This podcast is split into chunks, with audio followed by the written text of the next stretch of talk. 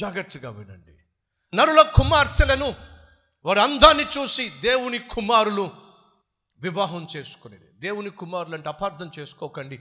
పైనుంచి ఊడిపడిన వారని చెప్పి. దేవుని కుమారులు అంటే ఎవరో తెలుసా? షేతు యొక్క వంశము. దేవుడు షేతు వంశాన్ని ఏర్పరచుకున్నాడు. కారణం ఏమిటి?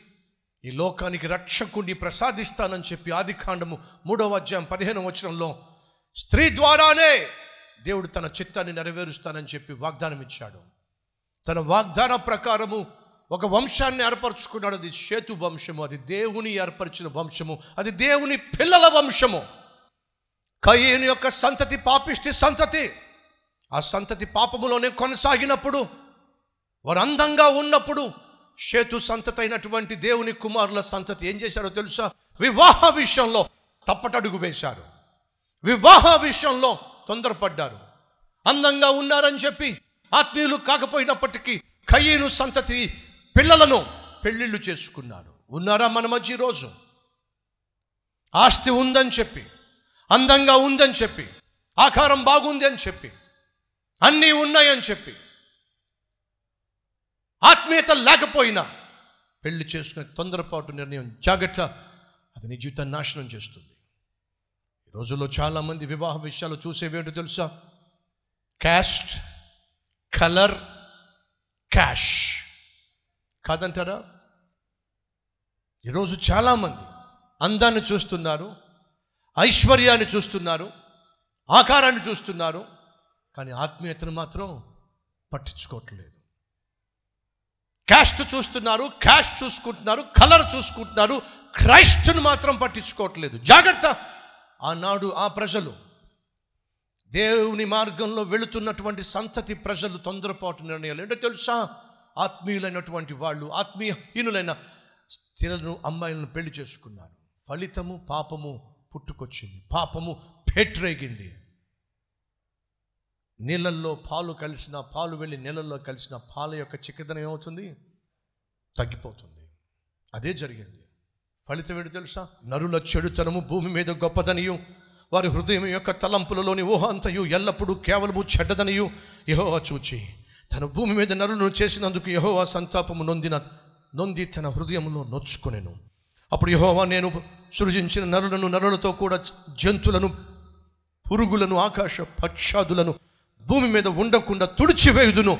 ఎలా అనగా నేను వారిని సృష్టించినందుకు సంతాపం నొంది ఉన్నాను. ఎప్పుడైతే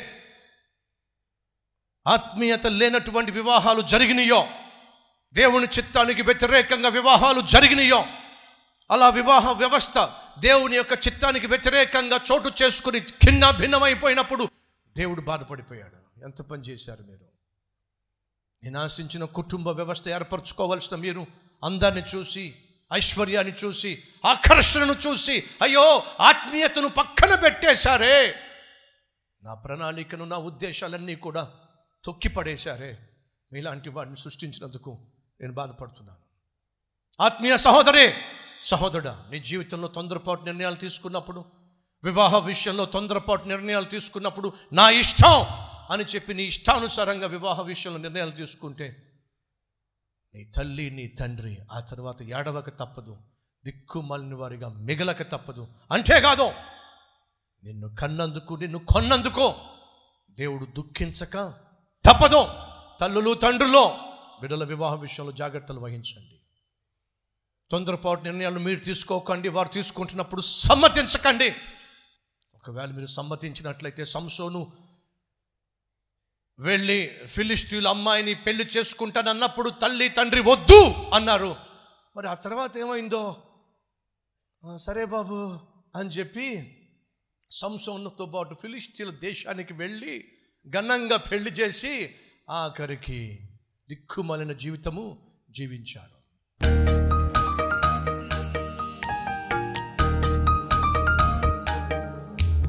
పరిశుద్ధుడు అయిన తండ్రి బహుసూటిగా స్పష్టంగా మాతో మాట్లాడినందుకు వందనాలు. నీ వాక్యము ద్వారా మాతో సూటిగా స్పష్టంగా సెలవిచ్చిన సత్యములను విని ఆ జీవితాన్ని దిద్దుకునే కృపదయ చేయండి నాయన. కయ్యేను సంచతిలో హనోకున్నాడు లెమెకున్నాడు. షేతు సంతతిలో హనోకున్నాడు లెమేకున్నారు వీళ్ళందరూ కూడా ఒకవైపు నీ కొరకు జీవించిన వారు మరొక వైపు నీకు విరుద్ధంగా జీవించిన వారు. నాయనా ఈరోజు మా మందిరంలో బైబిల్ పేర్లు పెట్టుకునే వాళ్ళు చాలామంది ఉన్నారు. మరి వారు కయ్యను సంతతిగా ఉన్నారో లేదా షేతు సంతతిగా ఉన్నారో వారు తమను ప్రశ్నించుకుంటున్నారు పరిశీలించుకుంటున్నారు క్షమాపణ కోరుతున్నారు. ఎప్పటికైనా నువ్వు చెప్పిందే జరుగుతుంది. ఈరోజు ఎవరైనా ప్రభువా నువ్వు చేస్తున్న పాపం వల్ల శిక్ష కాసుకుని కూర్చుంది. అన్ను హెచ్చరిక చేసినప్పటికీ పట్టించుకోకుండా ఉన్నట్లయితే ఏం కావటం లేదు అనుకున్నట్లయితే రాబోతుంది.